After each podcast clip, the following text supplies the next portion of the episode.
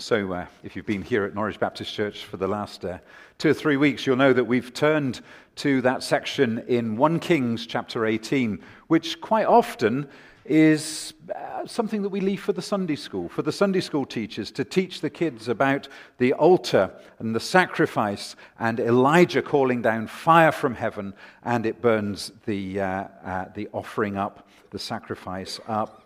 And as we continue to consider the account of Elijah and the false prophets that are described here, as we continue to think of the prayer that Elijah brought to God in verses 36 and 37, as George read to us, we're in some respects absolutely bowled over by the simplicity of the prayer of Elijah. Certainly, as we compare them to these 450 prophets of Baal, uh, they prayed from early in the morning until lunchtime midday, and then they decided that nothing had happened, so they had to pray further, and they went on to the evening sacrifice. So it was a long time. Lots of things took place as uh, these prophets were praying. Uh, one of them is uh, pretty gruesome, really. They cut themselves, and it talks about the fact that blood is flowing because there is this sort of sympathetic type magic that's taking place. They're trying to say, well, if the Baals can't do it on their own, then maybe I can get involved. Maybe me doing this to myself will encourage them to do that. And I think I mentioned it to you before, but I remember as a small, as a young child, maybe eight, nine years old in Africa, watching the local uh, uh, people in the Fulani tribes and the Hausa uh, tribes that they would also cut themselves because they wanted God to take notice. They were prepared to do that. And it was a, um, it was a, a harrowing thing to, uh, to see uh, blood flowing. But the simplicity of Elijah's prayer is, is strikingly obvious from the difference between the two. It's only a couple of verses long, you know. Fair enough, the preparation before Elijah actually brings his prayer was long and detailed. But when his prayer comes, it's short, it's to the point. There are some key things that he brings out, and it is those key things that we are looking at. And of course, as we look at this prayer, we see that uh, it's a very fundamental prayer. Um, it could be argued that it is not the sort of prayer uh, that we tend to bring when we come to God in either our private or our corporate prayer because of the items that are contained in it. But we'll be looking at those. We looked at them last week, and we need to just finish that comparison that we had last week um, between the prayer of Elijah and the prayer of the Baals. But we're going to come and talk in just a moment about the second part of the prayer that uh, Elijah had, uh, had brought. So we realize that it was short after the preparation. And just to remind you that last week, uh, you'll remember uh, that uh, we were talking about the God who created the universe and everything in it. And that's really important for us to understand because now we begin to understand clearly who this God is. You know, you're wondering, who is this God? And now we discover that this is the God who has created the universe. Remember that we had that link back to Jeremiah chapter 10, verse 11, which says, Thus you shall say to them, The gods that have not made the heavens and the earth shall perish from the earth and from under these heavens. Yes, the God that we're speaking of here created you and me. And we marvel at that. And I can't get over the fact that when you're involved in, in uh, you know, as I have, but as I've seen uh, Jace in the hospital as well, and I, I, I spoke to uh, uh, the surgeon who helped me out, and I mean, she did. She's, she's she saved my life, okay? And uh, she, I, I, said, you know, you must be really clever to understand this lot. And she said, the problem is, I only know about 20% of it, if that. She said, the human body is unbelievable. And she said, I, you know, I, I, don't, I don't believe in God, she said, but it didn't happen by chance. Somebody created it. So, what an interesting result that you see. And so, this is why Elijah is very keen for us and Jeremiah as well to understand that this is the God that we pray to. Uh, we also recognize that, um, and we saw that last week, that uh, these other gods that people had, the, the, the, the idols, they're gone. And that was the prediction that was brought in the scriptures.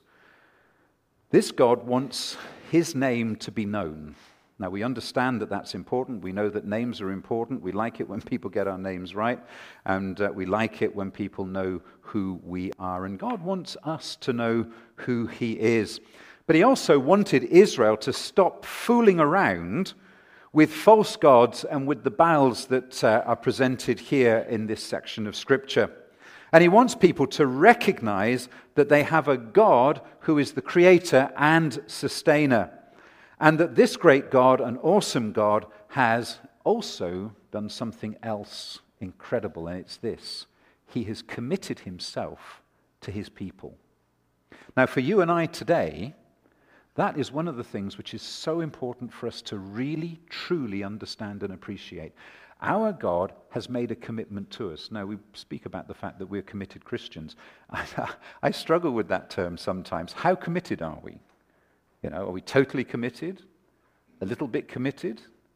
But this God is totally committed to his people.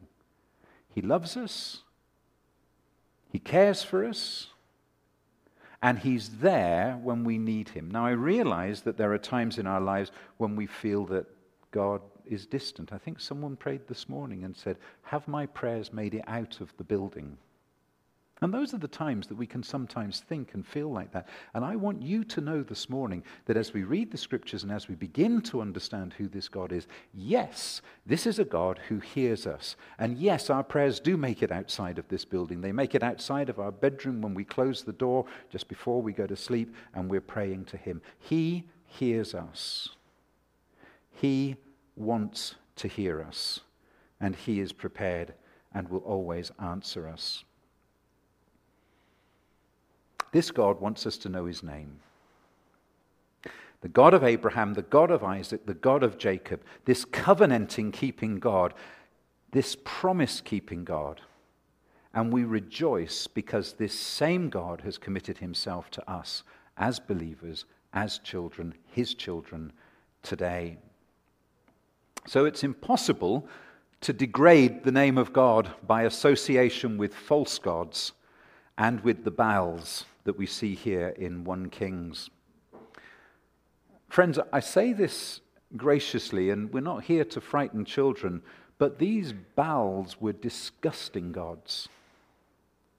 And there are lots of things that go under the name of people who look at different gods and ways that they uh, treat their deities today, which are similarly disgusting. These Baals, these gods, these idols drove people to sacrifice their children, Molech and so on, to cut and to disfigure themselves, and to engage in gross sexual acts. I once met a man uh, from a city called Port Moresby. Now, is there anybody who can tell me uh, which country is Port Moresby the capital of? I was impressed with what happened last, last week. Any advance? No, not Australia. Port Moresby. I'm not sure what the capital of Australia is. Is it Melbourne or is it Sydney? It's Canberra. Who said that? Oh, Canberra. I think he's right, actually. So, Port Moresby. Anybody know what the capital is? Jack? Uh, who's Googling it right now? No, stop doing that. Okay. Port Moresby is the capital of Papua New Guinea, and that's a country you've never heard of before, I'm guessing. But it's uh, one of those islands uh, in the uh, South Pacific, or it's a big island. The other half is, is Indonesia, and one half is um, uh, is Papua New Guinea. Now, why do I mention this guy? Well, it was fascinating uh, meeting him, and the, the reason why I remembered him is that this last week I saw an article on the BBC News. I don't know if it made it into the Canadian news. 65 people died as a result of tribal violence in the highland areas of Papua New Guinea. And this guy had uh, explained to me he was at Reading uh, University and uh, he came along to the church that uh, I was attending, and he said, he said, Papua New Guinea is still full of tribal groups that have their own gods, their own idols. And he made this statement. Again, if there's any young people here or people of a weaker disposition, please be careful with the following statement. They attack each other and then they eat a few people from the other tribe just to make sure the other tribe know that they are now in subjection to the other one. Now, the thought of eating somebody, you know, is pretty, pretty horrific, isn't it? And he said this He said, There are people in the world who think that these tribes should just be left alone because this is how they function and operate. There's one tribe called the Kor, the Korina people. They, they don't know, this was back in about the 1985, 1990, they didn't know that anybody else in the world existed. And they should be left that way. And he just said, But do you know how fearful it is to think that you might be eaten by the chaps next door? And he said, This is why the gospel is the one thing that is for every single person in the world. And we shouldn't be cut up with social people who say that we should just leave uh, these groups because the gospel is for all people and we need to do what we can to share the gospel with them. And that helps us to understand that some of the things that uh, Elijah was facing and having to look at was not, simil- was not dissimilar to situations that still are in existence today. And so the very first prayer that Elijah has is that people will know who God is and what his name is. And those tribes in Papua New Guinea, those tribes in the Amazon forests, the people down the road here, the ones in Russia, people in India, Central America. The whole world needs to know who this God is and what is his name. And this is important because today we live in a world and a society of complete and total, total confusion as to who God is. I use a little bit of a, a, story here. Before the Second World War, there was a Prime Minister uh, of England. Uh, I can't remember him, just in case anyone was thinking, but his name was Stanley Baldwin. Now, the reason why that name means nothing to you is because Stanley Baldwin was reckoned to be the one Prime Minister of England who achieved absolutely nothing whilst he was Prime Minister. Now, you might be thinking to yourself, well, that's standard for politicians. The only things they ever achieve are mistakes. They never achieve keeping the promises that they made. But Stanley Baldwin was reckoned to be uh, the prime minister who achieved absolutely nothing. He was voted in because of the slogan, You can trust Mr. Baldwin. He was a country gentleman who kept his word. But his premiership, as I said, was marked with the fact that there seemed to be absolutely nothing. At least that was the story that was bandied about that he had achieved. And after the war, people went back and they criticized him because Britain was not ready for the war. He'd reduced the size of the army, he'd sold off the hardware, and, uh, and didn't allow any new uh, innovation to come in to uh, the army and the armed forces. And of course, when Nazi Germany made its move against Europe, Britain wasn't ready. And so it was Stanley Baldwin's fault because he had achieved nothing during the time that he was Prime Minister. He had two sons, and one of them was a professor at Oxford University, and he decided that he wanted to put the story right. So he wrote a book entitled My Father, the True Story. Because there were things that Mr. Baldwin had achieved during that time. It's just that they weren't the things that stood out in the news. And in a sense, this book that we hold together here we could call it My Father, the True Story. The world doesn't think that God achieves anything, but we know different. And as we see God at work in our lives, we can talk about my Father, the true story. As we talk about Jace, we can talk about our Father, the true story. And so we discover that God's word absolutely is a joy for us to, and a privilege for us to have. Of course, the Bible has been and continues to be the object of the devil's lies since the fall of man in the garden. The devil continues his work of discrediting the Word of God, and we see this in the lives of people around us.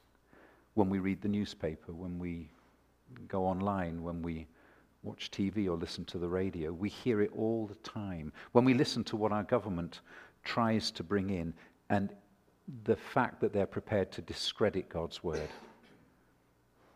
in a very clear and open way.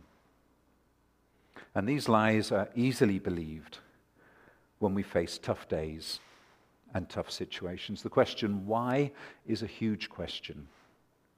Why does God allow this to happen to me, to my family, to the people we love?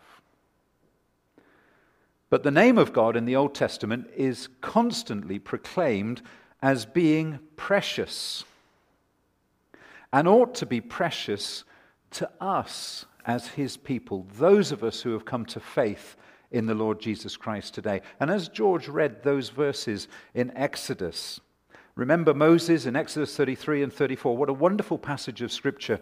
And indeed, it's one that should excite all believers today. Remember, Moses turns to God and he basically says this He says, I'm not going if you don't come with me. Now, that might be my translation for that particular section of Scripture, but he makes it clear I'm not going, Lord, unless you come with me. Is that what you say?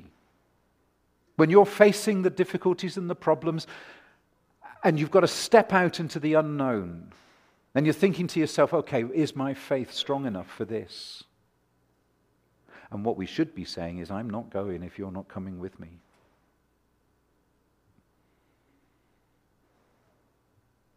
You see, Moses is wise enough to know that there is no future without his God. So he says, Please show me your glory. And then in chapter 34, verses 1 to 6, that we read together earlier, you get this wonderful statement of God preparing to show Moses his glory. And when we get to verse 5, the Lord descended in the cloud and stood with Moses. And what did he declare to him? He simply said this now the Lord descended in the cloud and stood with him there and proclaimed what? The name of the Lord. That's it. The name of the Lord. God declared his own name because again he needed Moses to know who he was. You know what a large number of people today believe that our God is? when you talk to people outside in the street. They believe that God is just some sort of ogre, and I'm not talking about Shrek here. An ogre. You know, the one with the big club over his, his shoulder. And he just goes around bashing people. Now, sadly, there's quite a lot of people in churches who have that idea of this God of ours the God who wants us to know his name, the God who wants us to know that he created everything, the God who wants us to know that he cares for us and that he loves us. And I think it's incredibly sad that if that's the picture that we have of God, how can we ever have a relationship with a God like that? Do you see the order that we have here in coming to God in prayer? And this is what this series is about. Firstly, proclamation of the name of God. And then, secondly, followed by worship of God. So that's the order that we see in the scriptures. And I'm not talking about the worship that we come together, that we've created, that we want to engage in, that just gives us a good time. You know, we're not talking about that, the way we, we just sing only the songs that make us feel really happy. Where we have indoor fireworks at the front of the church just to give us a real bit of a bit of a buzz, you know. Could try that one day and see what happens. No, we won't try that. you can imagine Norwich Baptist Church burns, burns to the ground. Our worship is to recognize that God has revealed himself in his glory as a God of grace and mercy. I think it was Chris on uh, Thursday for our, our uh, Bible study who spoke about the difference between grace and mercy. And he gave a lovely, uh, a lovely way of presenting it.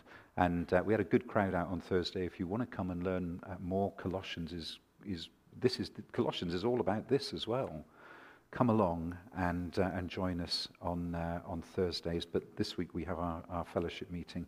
But Chris had made the point uh, regarding grace and mercy, and he said, Grace was God giving us what we did not deserve, and that mercy was God not giving us what we do deserve, because we have a God who is gracious and a God who is merciful.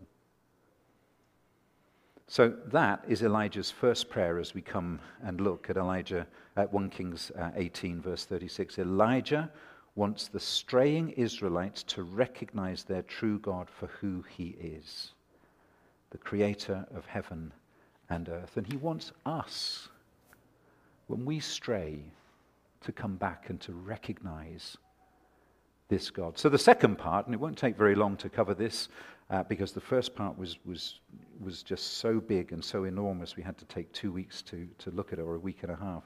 So now we come to the second half of verse 36. The first half, who is God, and the second half is very interesting, and you may never have noticed this before, but it is to recognize the true servants of God for who they are.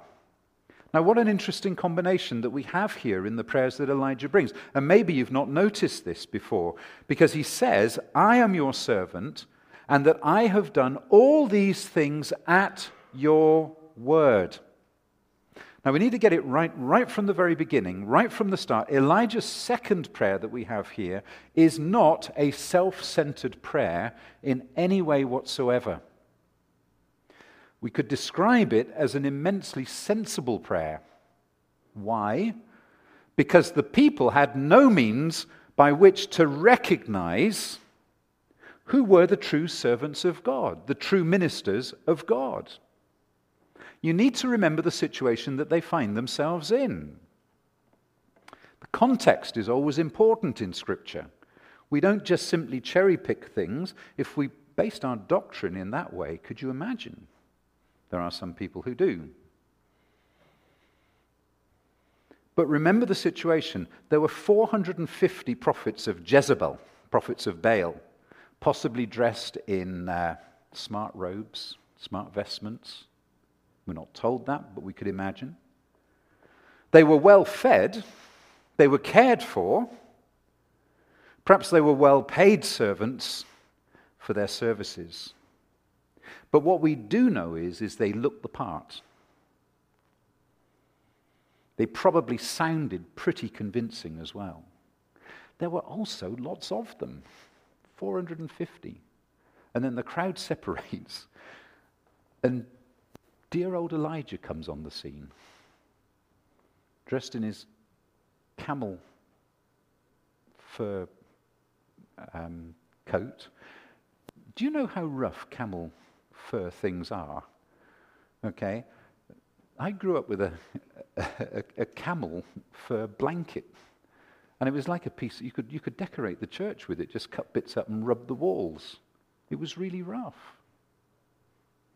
And he comes along and he's holding his little lunch pail that's got a few sandwiches, locust sandwiches in it, small pot of honey.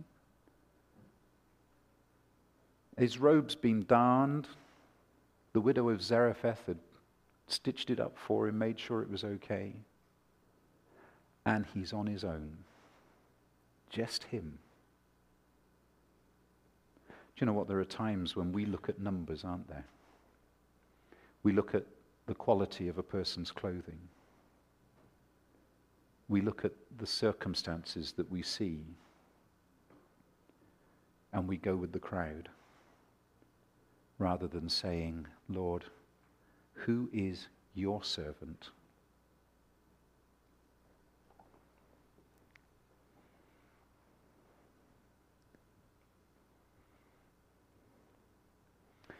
When we let the world influence us, it changes the way we think. And it influences us. And it affects our walk with God. Often we allow the world in so gradually that we haven't noticed it's happened. Our attitude changes. The priorities that we have change. The views that we have of other people change. And not for the best, not for the good.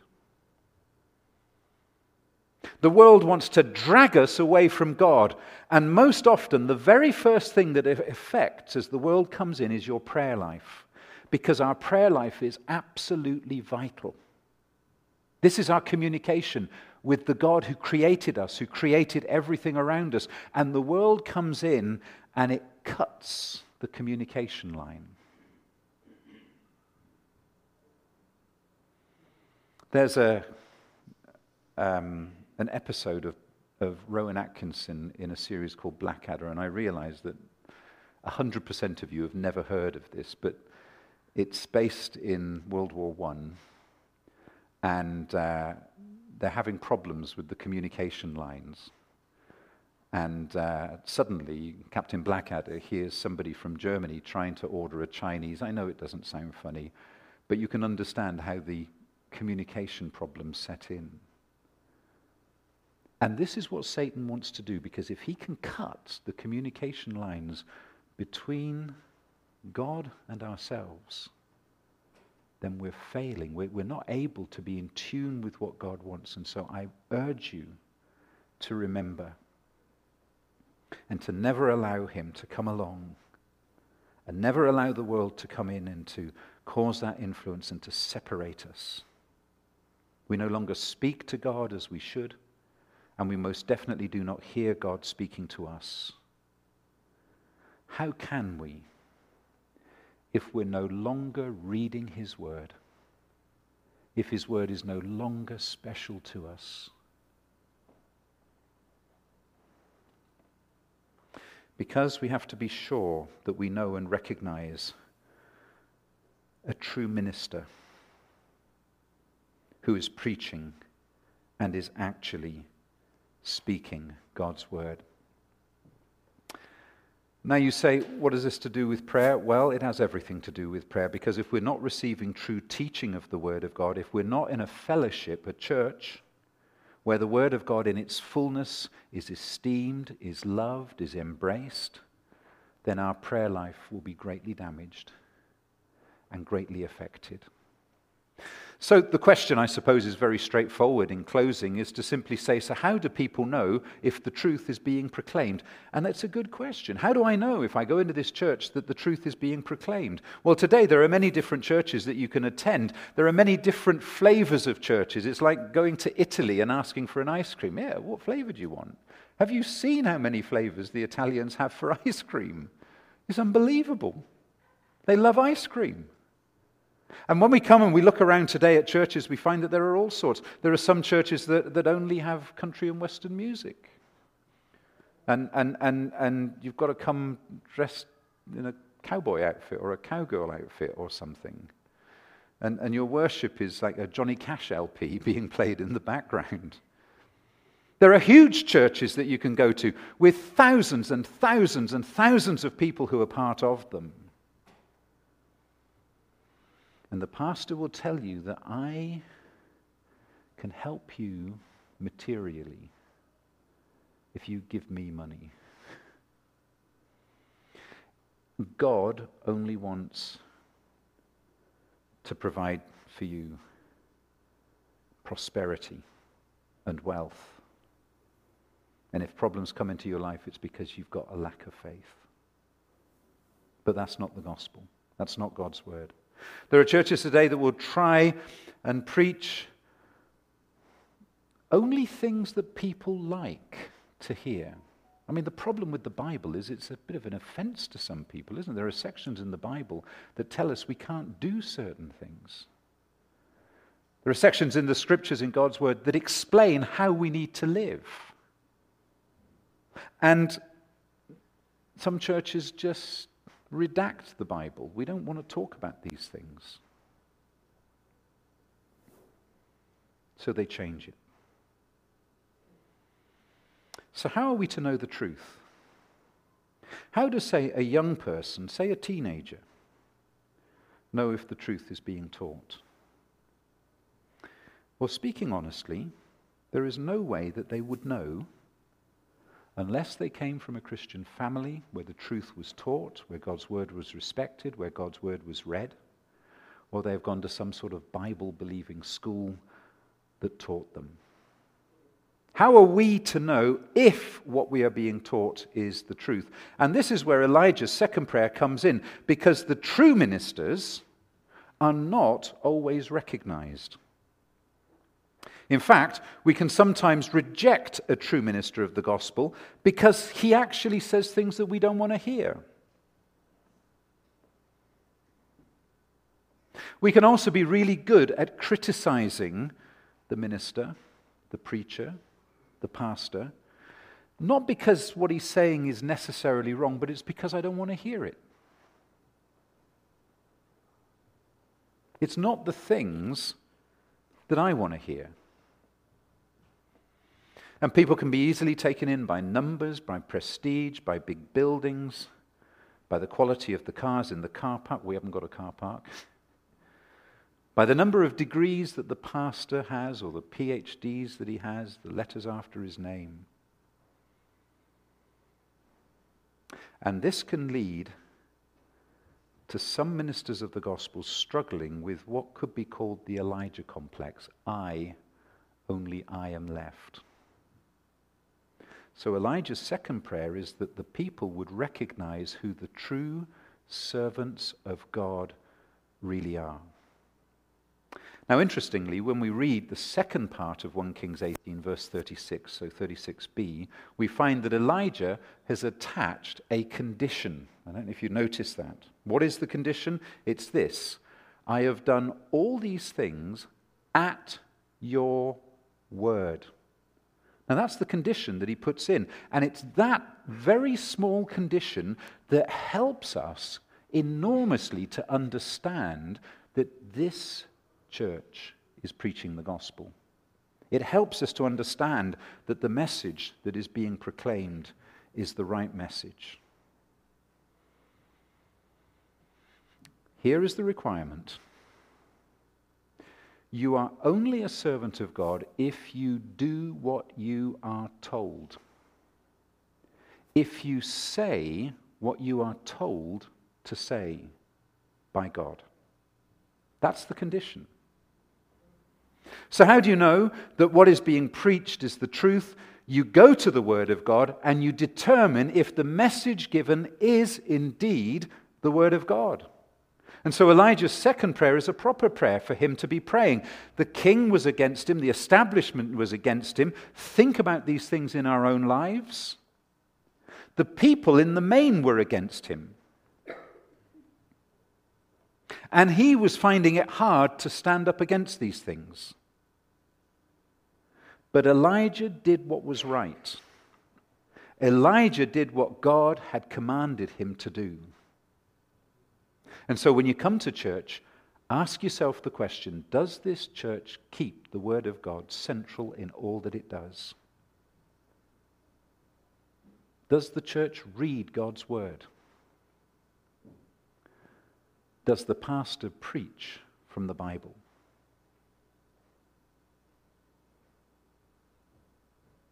Is the whole Word of God maintained and kept to? Are they passionate about God and His Word? So you see, it's not actually too difficult. We know who God is, we bring worship to Him, and we know what the requirement is when it comes to preaching the Word of God that it is indeed the Word of God that is preached and taught.